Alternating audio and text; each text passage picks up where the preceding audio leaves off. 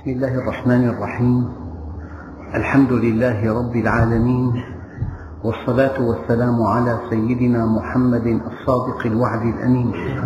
اللهم لا علم لنا إلا ما علمتنا إنك أنت العليم الحكيم. اللهم علمنا ما ينفعنا وانفعنا بما علمتنا وزدنا علما. وأرنا الحق حقا وارزقنا اتباعه. وأرنا الباطل باطلا وارزقنا اجتنابه واجعلنا ممن يستمعون القول فيتبعون أحسنه وأدخلنا برحمتك في عبادك الصالحين. أيها الإخوة الكرام مع الدرس الخامس والستين من دروس سورة النساء ومع الآية الثالثة والخمسين بعد المئة وهي قوله تعالى يسألك أهل الكتاب أن تنزل عليهم كتابا من السماء فقد سألوا موسى أكبر من ذلك فقالوا أرنا الله جهرة فأخذتهم الصاعقة بظلمهم ثم اتخذوا العجل من بعد ما جاءتهم البينات فعفونا عن ذلك وآتينا موسى سلطانا مبينا. أيها الإخوة الكرام نحن أمام مجموعة آيات تتحدث عن بني إسرائيل. وقد يسأل أحدنا ما الحكمة وما الغاية من أن يرد في القرآن الكريم ماذا حدث لبني إسرائيل مع نبيهم موسى عليه وعلى نبينا أفضل الصلاة والتسليم؟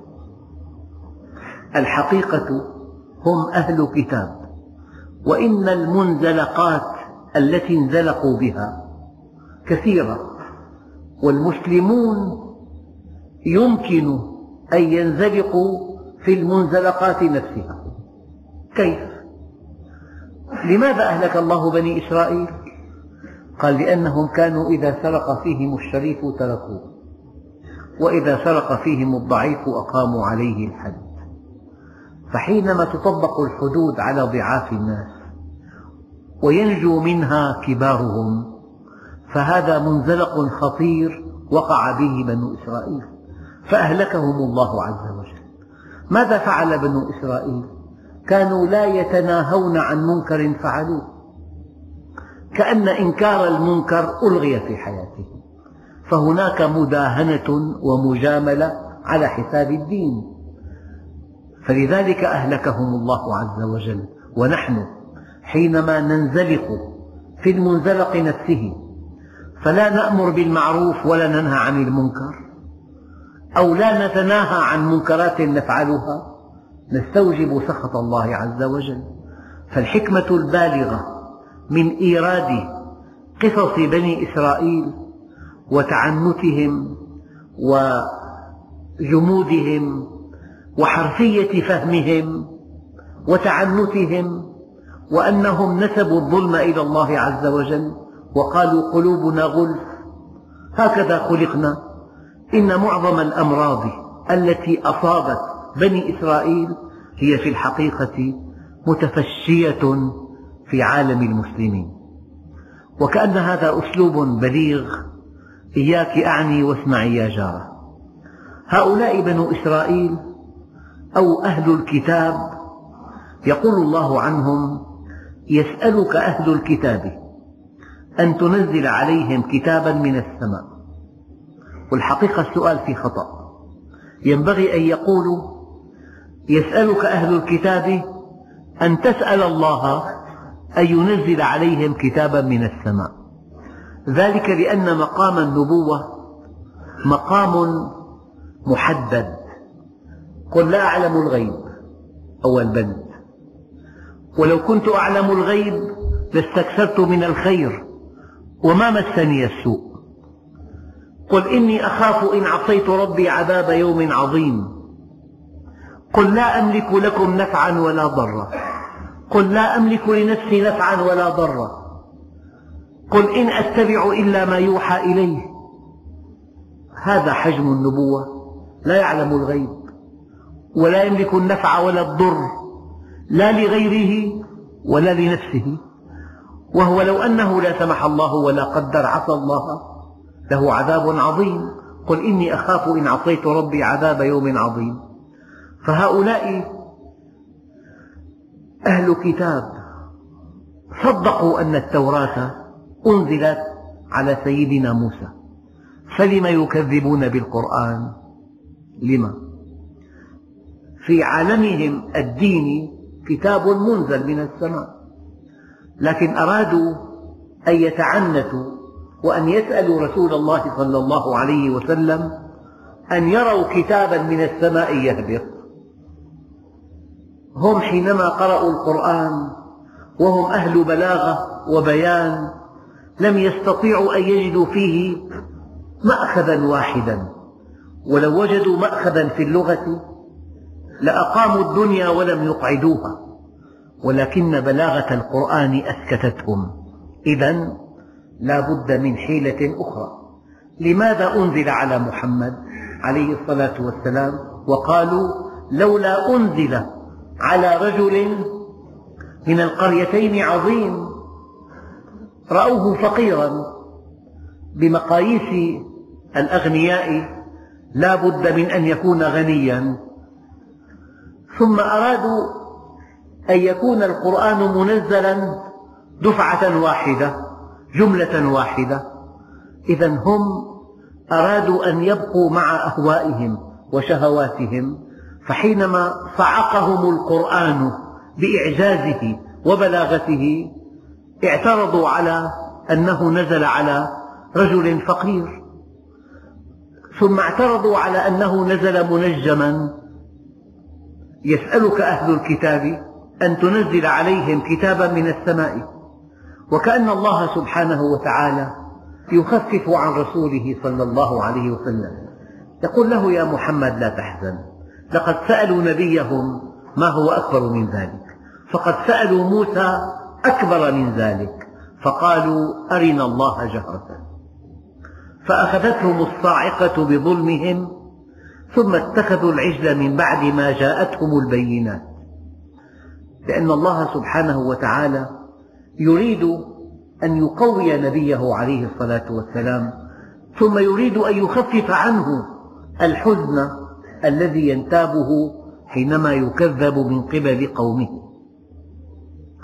إذا الإنسان إذا كان في الأصل متبعا لشهوته وجاءه الحق وليس له رد على هذا الحق. يأتي باعتراضات سخيفة وجانبية ليبرر لنفسه بقاءه على باطله. فقد سألوا موسى أكبر من ذلك فقالوا أرنا الله جهرة. قالوا يا إمام متى كان الله؟ فقال ومتى لم يكن؟ ومتى لم يكن؟ وفي كل شيء له آية تدل على أنه واحد. فأخذتهم الصاعقة بظلمهم. هذا تعنت.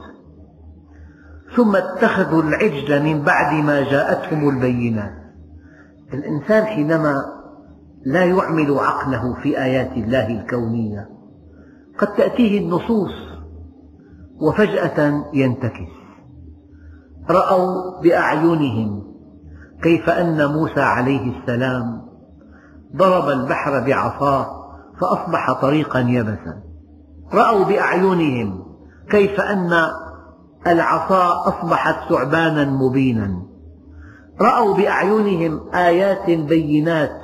رأوا معجزات حسية. ومع ذلك حينما مروا على قوم يعكفون على أصنام لهم قالوا يا موسى اجعل لنا إلها كما لهم آلهة.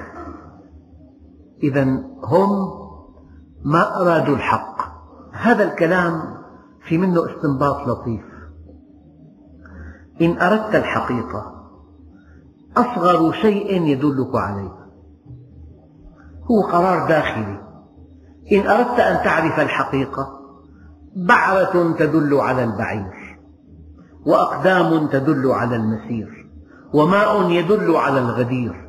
أفسماء ذات أبراج وأرض ذات فجاج ألا تدلان على الحكيم الخبير؟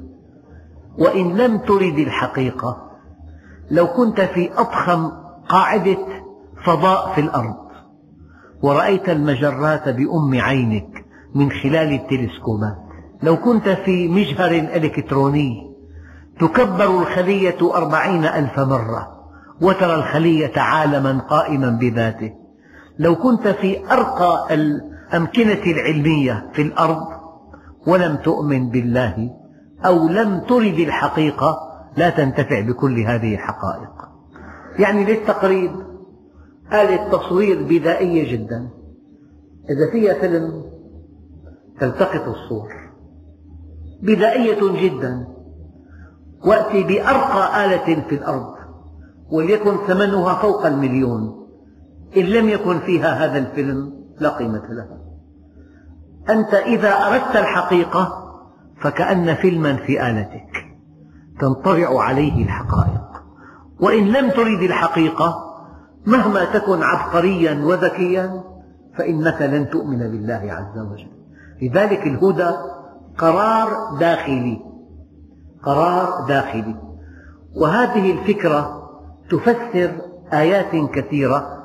إن في ذلك لآية إيه؟ إن كنتم مؤمنين. إن أردت الإيمان هذه آية تعرفك بالله.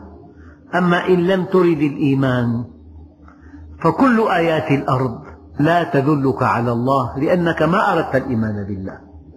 حقيقة دقيقة. الإيمان قرار داخلي. صدق في الطلب.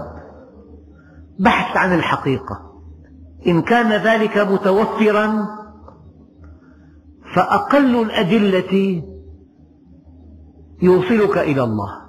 وإن لم ترد الحقيقة في الآن مخابر في مجاهر في تلسكوبات في مراكز علمية في العالم فيها شيء لا يصدق وهؤلاء الذين في هذه المراكز الفضائية ويرون كل يوم مجرة تأخذ بالألباب. هؤلاء الذين فوق المجاهر الإلكترونية ويرون دقائق بنية النسج البشرية لا يتأثرون لأن آلتهم على أنها غالية جدا ليس فيها فيلم تنطبع عليه الحقائق.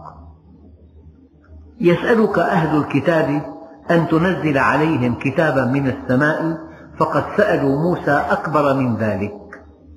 فقالوا أرنا الله جهرة فأخذتهم الصاعقة بظلمهم. ثم اتخذوا العجل من بعد ما جاءتهم البينات. عبدوا صنما بعد أن رأوا آيات الله الصارخة. فعفونا عن ذلك. وآتينا موسى سلطانا مبينا. آتيناه المعجزات التي خضعت لها رقاب المتعنتين. ثم إن الله سبحانه وتعالى نوع أساليب هدايتهم. هم لا يخافون إلا بأعينهم. الإنسان أيها الإخوة إما أن يخاف بعقله وإما أن يخاف بعينيه. كلما ارتقى في سلم الإنسانية خاف بعقله وكلما هبط إلى مستوى البهيمية خاف بعينيه. والدليل. أضرب هذا المثل. إنسان مسافر إلى حمص في أيام الشتاء وفي أيام الثلوج.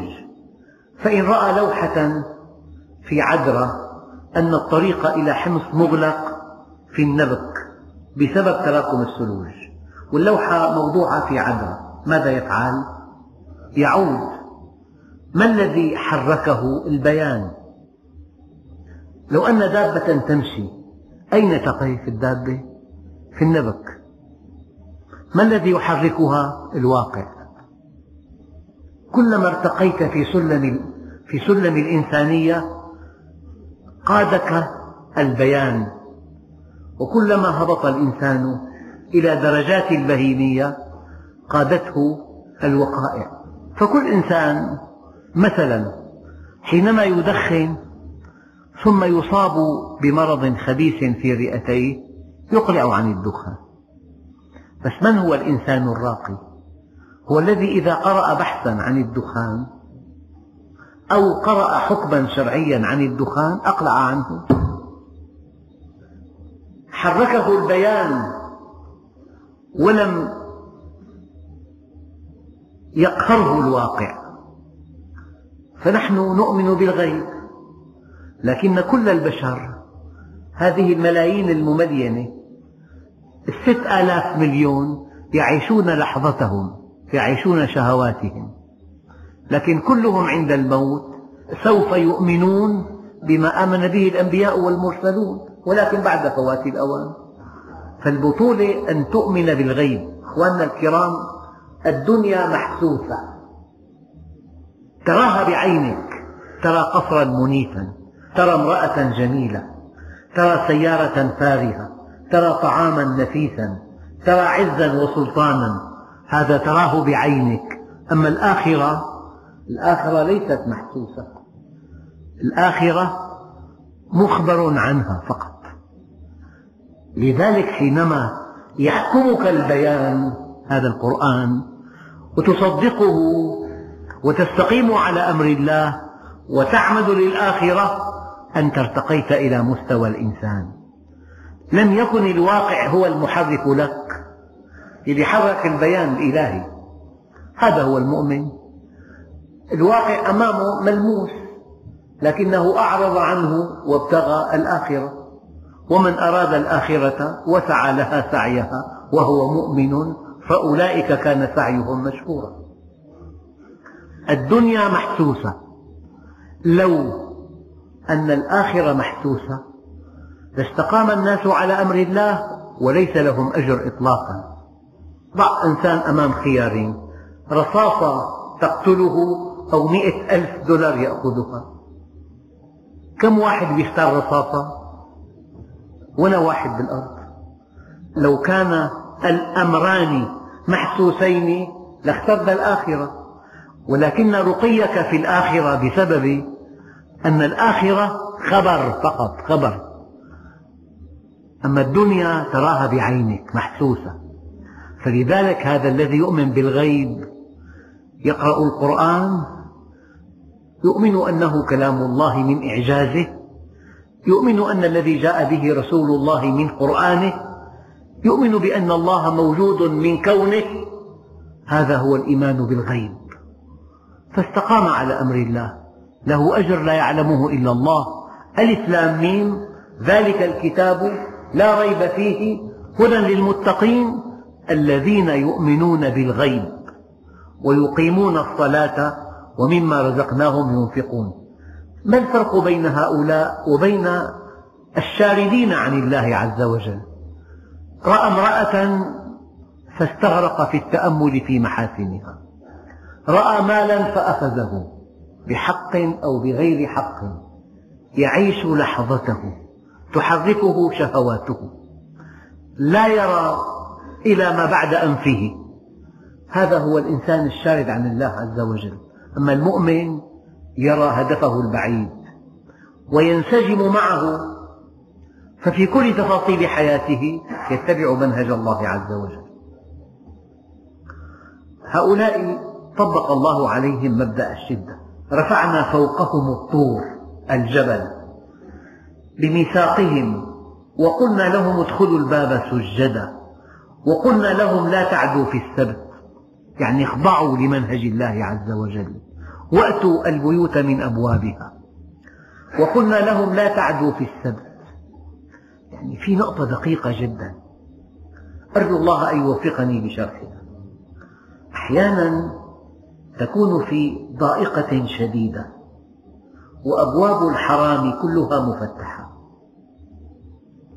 وباب الحلال مغلق. هذا امتحان صعب كثير. كان من الممكن أن تغلق أمامك أبواب الحرام وأن تفتح أبواب الحلال. إذا أنت لم تمتحن فحينما تغلق أبواب الحلال وتفتح أبواب الحرام تقول أنا مضطر عندي أولاد ماذا أفعل؟ بلوى عامة الله بيغفر لي إن شاء الله. لو أنك صبرت قليلا وقلت والله لا آكل الحرام ولو مت من الجوع. الله الغني. والله يا عم لو وضعوا الشمس في يميني والقمر في شمالي. على أن أدع هذا الأمر ما تركته. حتى يظهره الله أو أهلك دونه. لجاءتك الدنيا وهي راغمة. أخواننا الكرام من سياسة الله مع خلقه. أنه يضع أمامك عقبات. أمور الحرام سهلة. يعني لو أن الحلال سهل جدا وأن الحرام صعب جدا لأقبل الناس على الحلال لا حبا بالله ولا طاعة له ولا ابتغاء الجنة ما لهم أجر؟ لكن شاءت حكمة الله أن يكون الحلال صعبا والحرام سهلا. يعني إنسانة تعمل طوال النهار لتأخذ بضع مئات من الليرات. بينما تأخذ بغي أضعاف مضاعفة عن هذا المبلغ بمعصية تغضب الله عز وجل. فلحكمة بالغة بالغة جعل المال الحرام سهلا. يعني تهريب كيلو مخدرات بيغنيك لولد ولدك. لكنه ماذا يفعل هذا الكيلو؟ بهؤلاء الشباب يدمر أسر. أما التجارة الشرعية متعبة وطريقها طويل وتعمل ليلا نهارا كي يأتي مصروفك فقط. هذا امتحان الدنيا. نحن في دار امتحان. فلذلك بنو إسرائيل امتحنوا. حرم عليهم الصيد يوم السبت. ويوم السبت الحيتان تتجول وظاهرة وكأنها سفن ممنوع اصطادوا في أيام الصيد ما في حيتان. هذا امتحان. هذا امتحان مطبق دائما. طبعا مو دائما امتحان مؤقت. الحلال صعب. الحرام سهل. يجي إنسان يقول والله لا أفعل معصية. ولو مت من الجوع. حينما يرى الله منه هذا الصدق وهذا الورع يخضعه لقوانين لا يعلمها قوانين العناية الإلهية. يعني إنسان يبيع الخمر. غلته مليون في اليوم مثلا مثلا. تاب إلى الله. أصبحت غلته خمسة آلاف لماذا هذا الهبوط؟ امتحان صعب مع بيع الخمر في مبلغ ضخم. من دون الخمر ما في شيء. فإذا قال والله لا أعصي الله وأنا أرضى بالكفاف من العيش وأن يكون الله راضيا عني. وصلت إلى هذا المستوى. الآن يخضعك الله لمنظومة قوانين أنا أسميها قوانين العناية الإلهية. فإذا الله يغنيك غنى كبيرا وأنت في طاعته. ما الذي حصل؟ بلغت مرتبة العابدين في طاعتك لله وجاءتك الدنيا وهي راغبة لذلك ما ترك عبد شيئا لله إلا عوضه الله خيرا منه في دينه ودنياه. يعني الامتحان ليس سهلا. أحيانا دخل كبير. حدثني أخ قال لي أقسم بالله لا يجد مبلغا يرسم سيارته. عنده معمل واقف نهائيا. ما معه رواتب العمال. جاءوا عرض بحسب الحسابات البسيطة يأتيه من هذا العرض بضعة ملايين. لكن تصنيع شيء لا يرضي الله عز وجل. محرم. فجاء وسألني قلت له هذا امتحان صعب. لكنك إذا تركت الحرام عوضك الله خيرا منه. فقال لا وبقي على على الشدة التي هو فيها. وبعد حين جاءه عرض آخر كله حلال في حلال. واغتنى به. ما ترك عبد شيئا لله إلا عوضه الله خيرا منه في دينه ودنياه. ورفعنا فوقهم الطور بميثاقهم وقلنا لهم ادخلوا الباب سجدا وقلنا لهم لا تعدوا في السبت. قاموا صنعوا أحواض؟ يدخلها الحيتان يوم السبت ويغلقونها. يصطادونها يوم الأحد. انتهت العملية وهذه الحيل التي يفعلها معظم المسلمين في شتى شؤون حياتهم هي سبب هلاكهم عند الله وجل وقلنا لهم لا تعدوا في السبت وأخذنا منهم ميثاقا غليظا. أيها الإخوة نتابع هذه الآيات في الدرس القادم إن شاء الله تعالى. أسأل الله التوفيق لكم والحمد لله رب العالمين.